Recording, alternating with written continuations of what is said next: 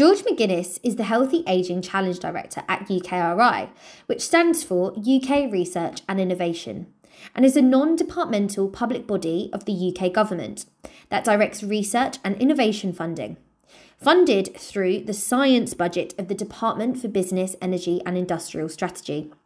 George has worked in innovation in health and care for many years, actually, over 16 years and he was given the opportunity in January 2019 to lead a major government initiative in the healthy ageing space. George believes that this was an ideal opportunity to make a real difference in something that will affect us all on a large scale, really improving the quality of life in our later years.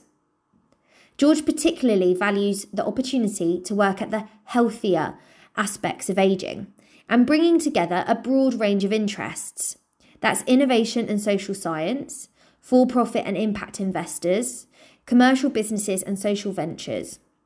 It's also working across a huge range of sectors from healthcare, housing, and digital through to consumer goods and utilities. In his free time, George enjoys walking, and just before joining UKRI, he completed the Northern Camino, which is a pilgrimage starting in France, travelling all the way to Spain, and really enjoys photography and reading in his spare time. Okay, so hi, George. Um, thank you so much for joining me on today's Mature Movers podcast. Um, so, what I would like to kick off with um, is a very kind of open question with how did you become the Healthy Aging Challenge Director at UKRI?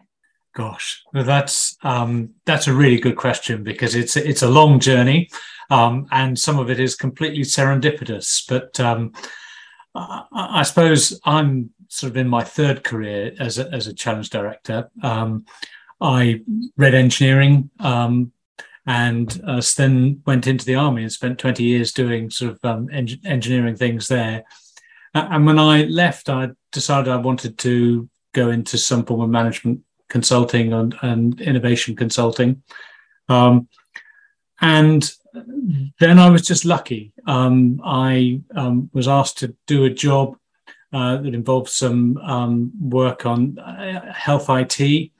Um, after a couple of months, uh, the people there said, "Oh, well, look, we're trying to set up a new program um, that we call assistive technology, um, and uh, would you be interested in running it?" Uh, and from that, I was sort of seconded into the National Program for IT for about five years um, working uh, with really interesting innovators, um, doing a range of things. So everything from um, supporting trials, supporting procurements, but also engaging global industry in the development of standards. And that was all really exciting and seemed to be the way forward. But nothing was really happening on the ground. It was really slow. And I from that, I got really interested in healthcare strategy, healthcare reforms, uh, and operational improvement. So I then moved back into um, that sort of area. And um, wherever you look, aging is one of the big issues in healthcare. I mean, sometimes it gets divided out into long-term conditions and, and aging, but but the reality is it's it's it's there. And all the way along, I've been working with interesting companies. So some of the times I spent in uh, the Republic of Ireland, uh, running a consulting um, business there, working uh, with startups and the likes of getting into sort of healthcare.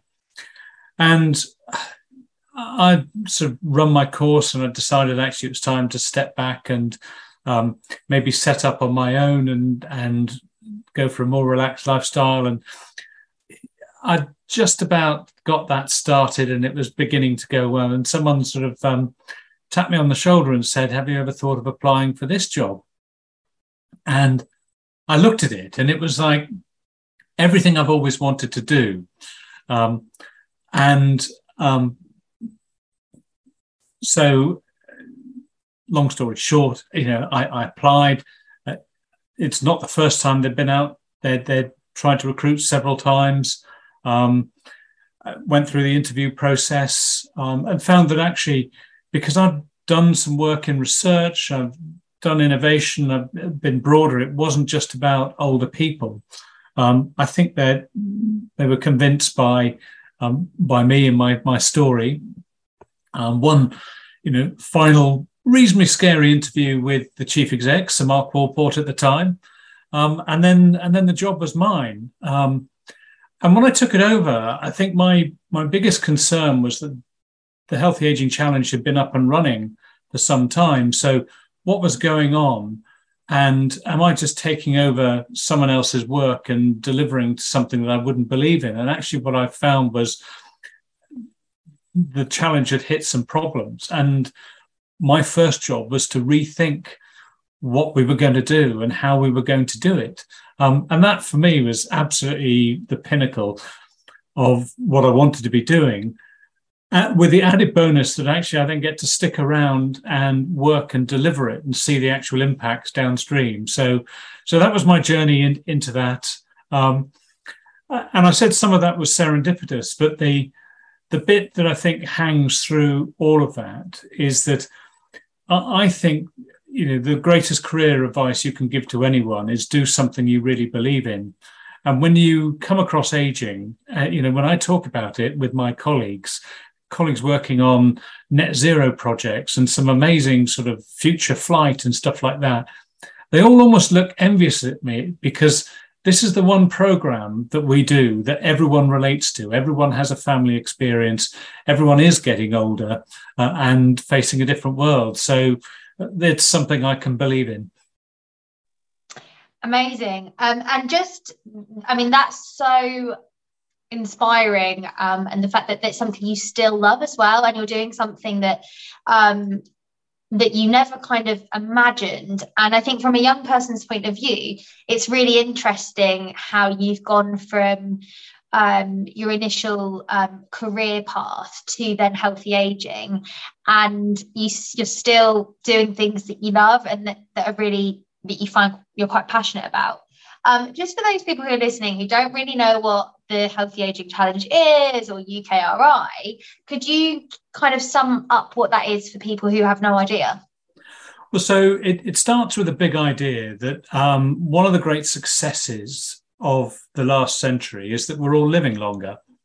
Um, on average, we're living about 10 years older than our parents, and they've lived 10 years older than their parents, our grandparents.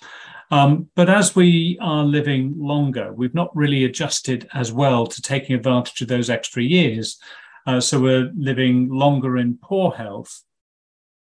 Um, and that's a wasted opportunity.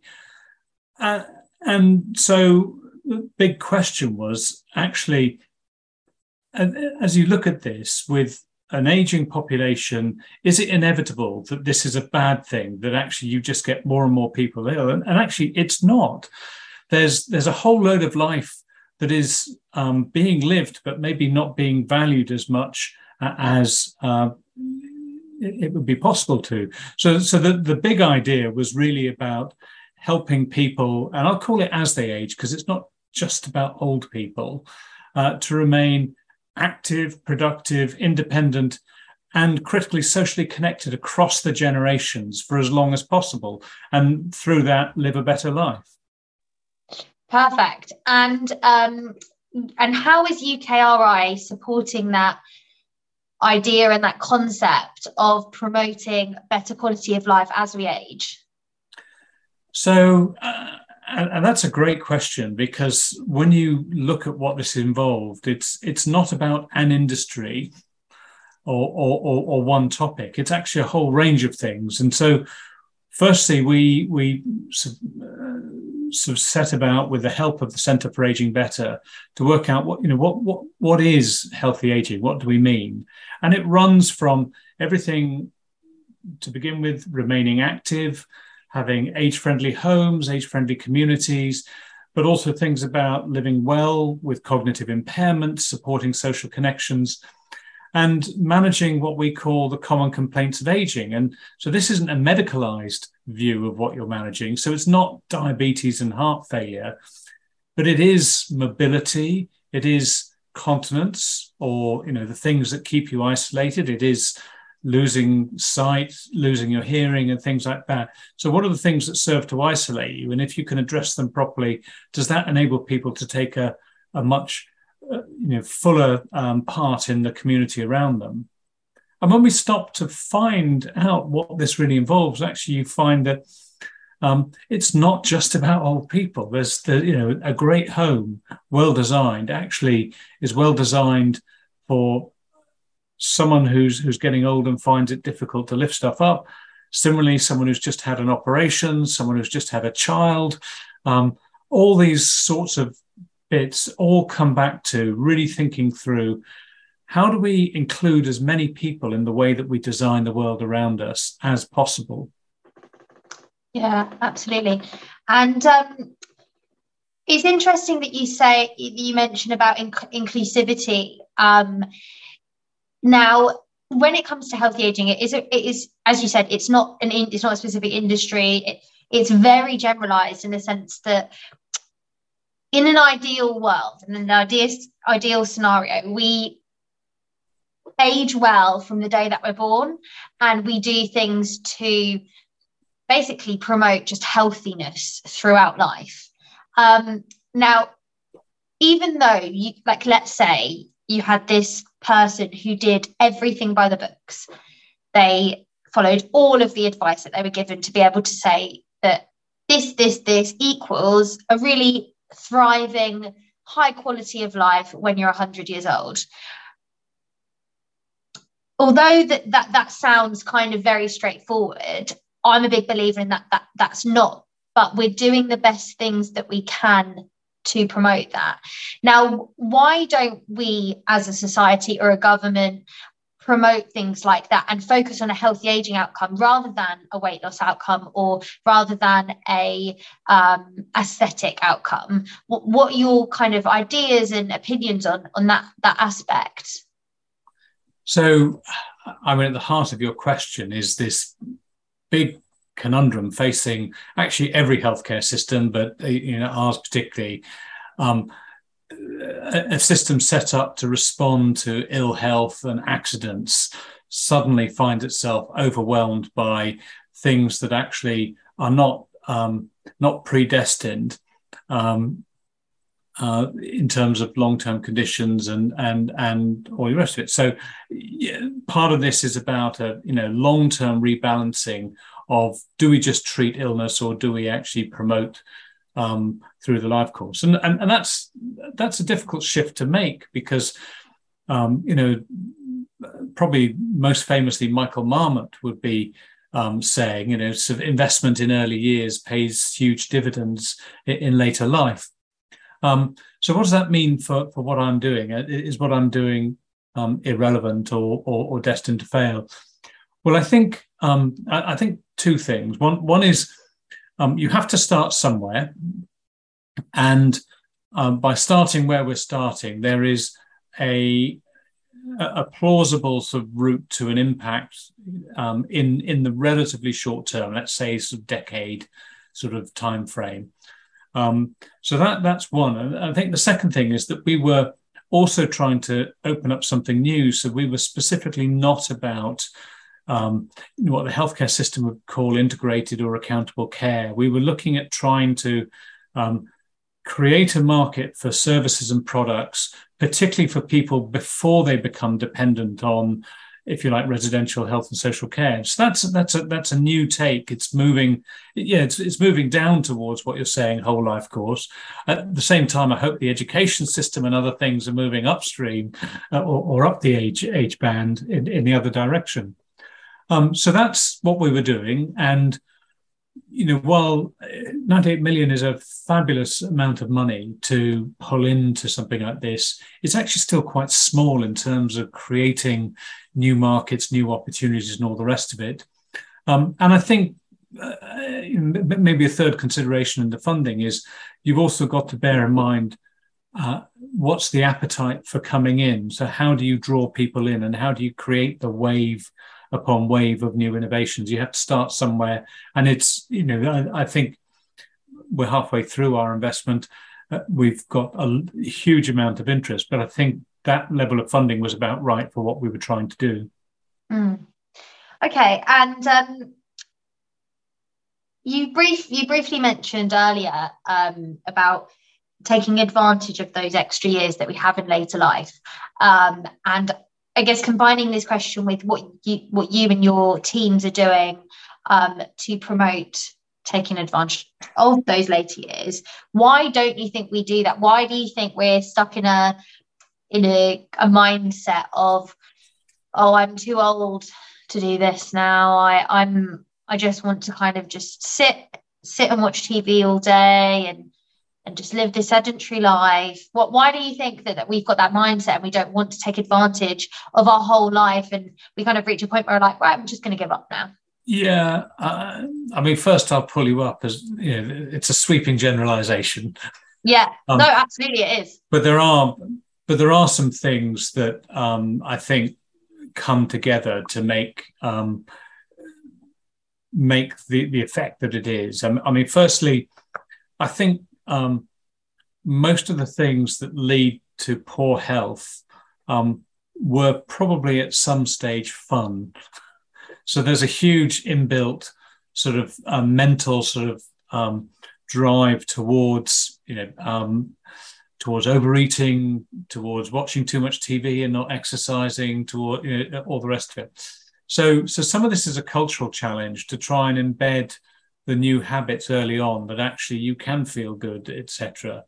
Um, some of it actually requires legislative push. So the sugar tax is a good example of something where government intervention actually led to reformulation fairly fairly quickly. So there are um, those sorts of factors. Um, and then, you know, a couple of big things in society. So we're we're in a transition from when traditionally there was one typically male breadwinner in a family to one where there are there are many more. So, you know, a lot of our older population are women who've raised families, who've looked after their parents, etc. So they've had a different journey to others who've been, you know, running to catch a train in the morning and um, you know all that sort of thing. Um, and then I think another factor is is retirement. Um, news last week on uh, you know further news of the big retirement. Lots of over fifties now leaving the workforce, not able to do that. Well, I think a lot of the incentive for that comes from the old style pensions, age based pensions. And, you know, when pensions were first introduced, they were introduced at a time when very few people actually lived to receive a pension. Um, sort of 30 years ago, I'll, I'll probably get the, the, the, actual sort of number wrong, but, you know, people only receive pensions for a few years after retirement before typically that. And now we're living so much longer. So, um, so pensions were not never set up, but they they create an inbuilt incentive to say, actually, I, am going to sort of um, uh, fold it in and enjoy the rest rest of my life, and then find that actually that enjoyment doesn't necessarily come with the same sense of purpose, the same opportunities to mingle and meet people, um, might actually mean that you spend what you've got in pension and savings faster than you were anticipating, leading to pen, you know poverty and things like that. So there are you know a whole load of um, factors that that lead to where we are today. And some of the innovations are really about trying to say, well, actually, how do we break out of that cycle? And is there anything that you're doing at the moment that you think is really impactful with any of the projects or kind of any of the main focuses within the healthy aging challenge?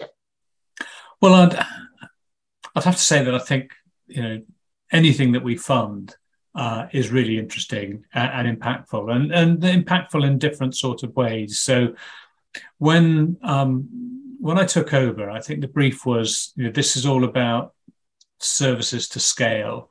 Uh, and I had the view that actually this was still an innovative market. So just focusing on scale up was probably the wrong way of, of approaching it.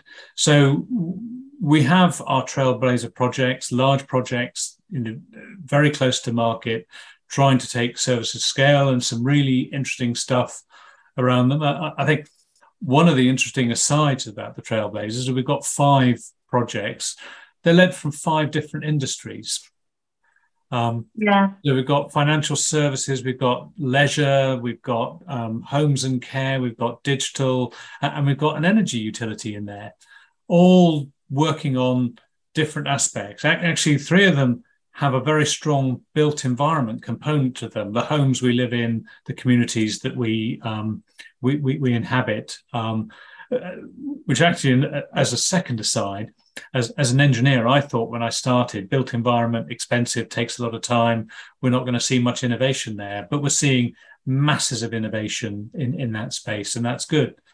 So that's our scale ups. But other things that I'm really sort of pleased to see, yes, there's early stage stuff, but we've also opened up a whole new area of, of investment in innovation in social impact. So we're just about to launch a, a, second wave competition for funding social ventures. So particularly funding existing social ventures who find it very difficult to raise money because typically they can't take equity or, or things like that. Um, and we're funding them to scale up to get to the next stage where they could become investable, but, but actually really to broaden their impact. And linked to that, we brought in impact investors people like Prostate Cancer Research as a charity, people like Nesta, people like the Social Tech Trust, to bring their money in and help magnify what, what the government funding money can, can do as well. So, you know, thinking about scale, thinking about who are we impacting and how do we really reach the populations where this will make a difference, uh, I think has, has um, really sort of, th- those are things I'm really proud of actually. Brilliant. And I mean, it all sounds really exciting. And um, this new launch of and focusing on social um, enterprises and, and organizations that that have that real passion behind things. I mean, I, I think they all they all start from passion.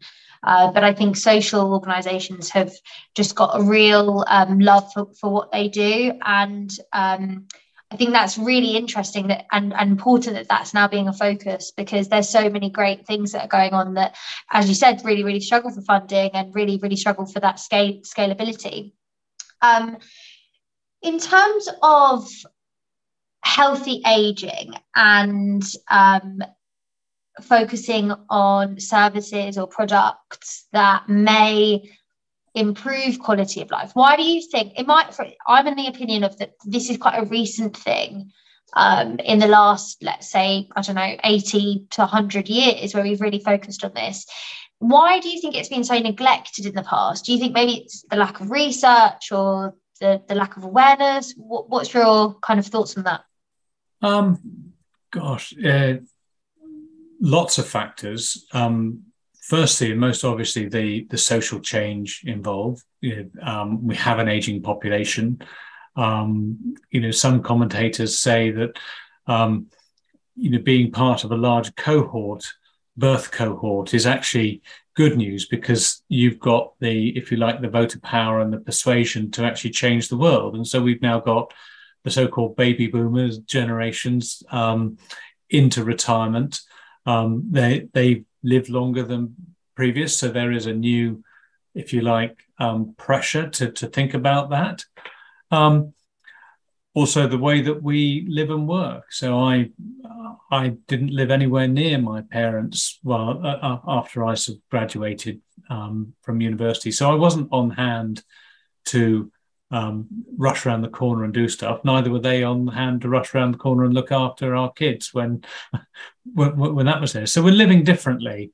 Um, and all of these things mean that actually we've got to think about how do we respond to that. And that then links back to what I was saying. It's when I talk about it, I, I, I use the word services before I use products because I don't think it's so much product, but it's actually how you pull things together that will really make a difference you know, really good example. So um, I said my parents lived, lived away. So when my mother got to the stage where she was falling regularly and, and hurting herself, I was thinking, well, I know an awful lot about telecare systems and all the rest of it. But the reality was none of the technology that I could fit in the house would uh, would actually solve the problem. Would get someone round to pick her up or do something. It would just it, needed that whole service wrap around it, uh, and I think that's that's a problem that a lot of people face, and that's why we're we're really interested in in how those things um, come about. But it's not just about those sorts of services. So one of our uh, trailblazer projects uh, is with London Rebuilding, and they're looking at completely new um, sort of mortgage products and uh, related insurance products so that people who have a home are effectively asset rich and cash poor are able to do things. So, able to modify their home so they could create an income by taking in a lodger in a thing or divide it up to have a living carer. Um, uh, be able to release some of the equity to take out a caring bond sort of sort of practice. So lots of those sorts of things, not just the sort of service delivery, but the financial services and, and others behind it. Mm. I guess you've got a great kind of wholesome approach to aging as well, uh, because you have a great understanding of all of these elements that people don't really think about, where, whether it's financial, whether it's care, whether it's mobility, um, to um, kind of connectivity and loneliness and things like that. And do you think that that's in, influenced or impacted your own life and your own living style? That's a that's a, that, that's a great question. Um, I the short answer would be yes. But um, the long answer is I'm, i will be struggling to actually give you the, the precise examples.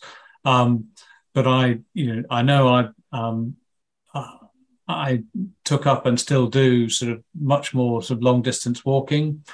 Um, I'm much more conscious about um, people around, uh, and I notice things in, in differently. So, so you know, when I talk about innovation and intergenerational uh, innovation, one of the, one of the examples I use is is how increasingly you see um, people who are old not using a walking frame or a walking stick, but using walking poles because it's become much more usually it's less a badge of, of, of older age. So I I see that. Um, I, I, think I, I work it uh, with, with a huge amount of optimism that that life can be good.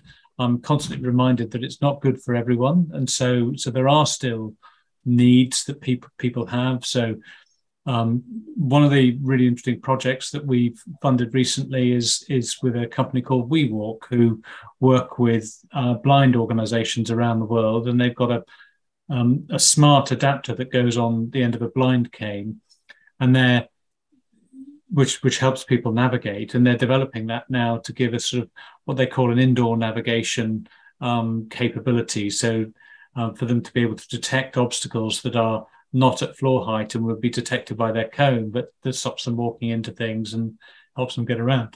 Those sorts of innovations are hugely empowering to people who uh, would otherwise, you know, 50 years ago, they'd have probably been put into an institution and kept there. Um, increasingly, they're living more independent lives. Um, and, you know, these innovations just allow many more people to live what we would think of as, as a normal life. Mm-hmm. And how accessible and affordable, and you don't need to, not specifically for this um, WeWalk um, service, but how accessible and affordable do you think new technologies around assisted living are?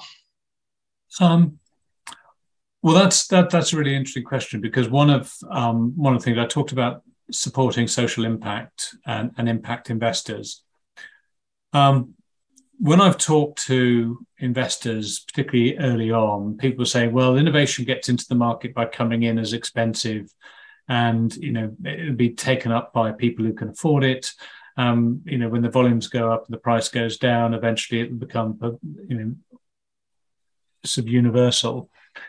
And people use smartphones as, as that paradigm. And I'm convinced actually that that actually there is also a bottom up innovation component here.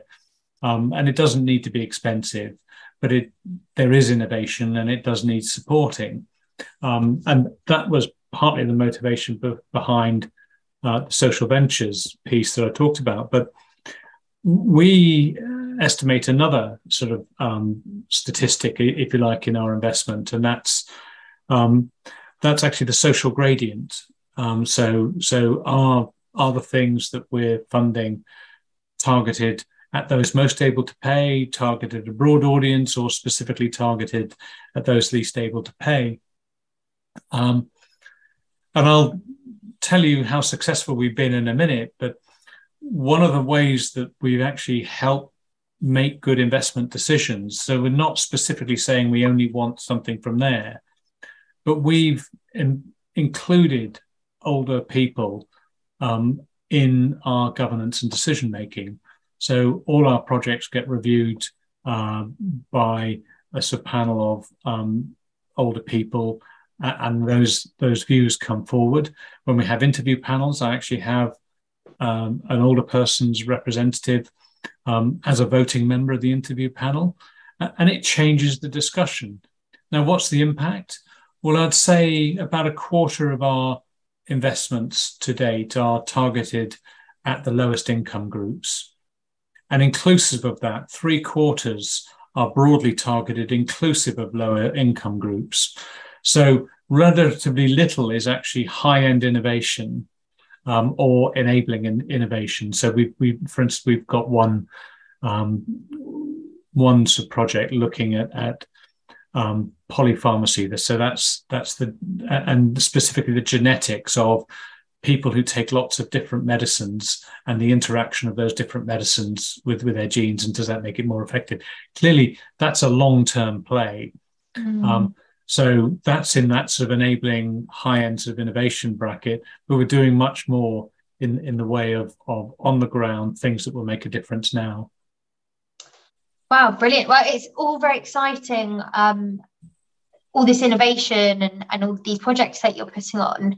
Um, and I just, I guess I want to look, we'll close things soon.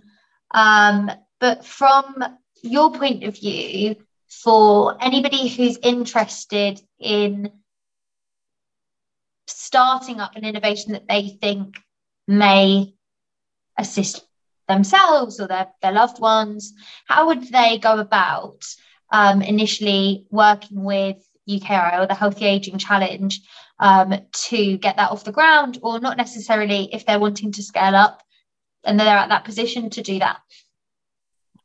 So, um, and again, that's a great question. And, and I'm going to sort of start by saying actually, there's a much broader ecosystem than UKRI out there, and they they're all important um, players in helping innovators come up with great ideas. So one of our one of our funding streams is uh, specifically uh, reaching out to researchers with ideas that they want to develop um, and help take them on an entrepreneurial journey. And that journey could end up in uh, spinning out a company, a for profit company. It could end in spinning out um, a social venture. It could be a social movement or, or, or even inform policy. But the idea that they're actually been working in research and want to think about a route to impact. And so we're working with an accelerator, Zinc. That's that that's one thing. Um, and we've got another call coming up um, shortly. Um, I, I, should say we're still still working on on on the likes of that. But there are also uh, since I started three three and a half years ago, um, the National Innovation Centre for Aging has opened its doors properly up in Newcastle and moved into its building uh, and has a Pathfinder program to help innovators. Um, it's also part of a a, virtual institute called the Design Age Institute, um, which is sort of led from the Royal College of Art in, in London, but includes Newcastle, includes Oxford University, includes the International Longevity Centre. These people have a huge amount of information on uh, aging, the you know, design, and and and and you know issues like that. And what I would sort of say is is first and foremost, go out and talk and test your idea. um, because there are some really, really great ideas that if only they got a little bit more input from people who understand this, people who understand design processes and things like that, they could be so much more successful. And that's what we really want. We want everyone with a great idea to come forward and be successful. Once they've got that idea, that's the point at which really you can start looking at the funding streams. And so there are organizations like Innovate UK, KTN, that used to be called the Knowledge Transfer Network, who you know, register with them, free newsletter. They publicize all the opportunities to apply for grant funding. Um, I would have to say, you know, one, we we only fund quality projects, and two, it's highly competitive. So it's really worth doing that upfront stuff um, to to be successful. But grant funding is is the first rung, rung of the ladder. We also have investment partnerships with investors. So eventually you're going to not be dependent on government grants, but actually think about how you make your enterprise, whether it's a social enterprise or a for profit one, successful um, and, and go on from there. So, um, uh, in short, there's lots of help out there. Um, sign up to our community practice, sign up to the KTN's newsletter, um, and find out what's what's going on and how to tap into it. Brilliant. Well, thank you so much, George. Um, and if we want to kind of follow all the work that you're doing, um, what, where is the best place to kind of keep an eye on that? Well, um, the, the best place is actually UKRI's website, um, which is ukri.org. Um, and if you search on healthy aging, um, that's probably the easiest way to get our page because it can be a little bit hidden. It's there. Actually, if you Google UKRI healthy aging, it'll come up as well. We have recently published um, our story so far. Um, that's a printout version, but there's there's an online version. There's a supporting video that will give you an idea of some of the projects we funded from research through to those innovation projects. Um, and um, yeah, we're always interested in um, people wanting to find out more. Brilliant. Thank you so much. Um, and thank you so much for talking to me today. Um, I really appreciate the time and I'm really excited to see the next kind of phase and also find out more about the um, social projects that you have coming up soon. Great. Lovely. Well, thank you very much for um, having me on your um, podcast.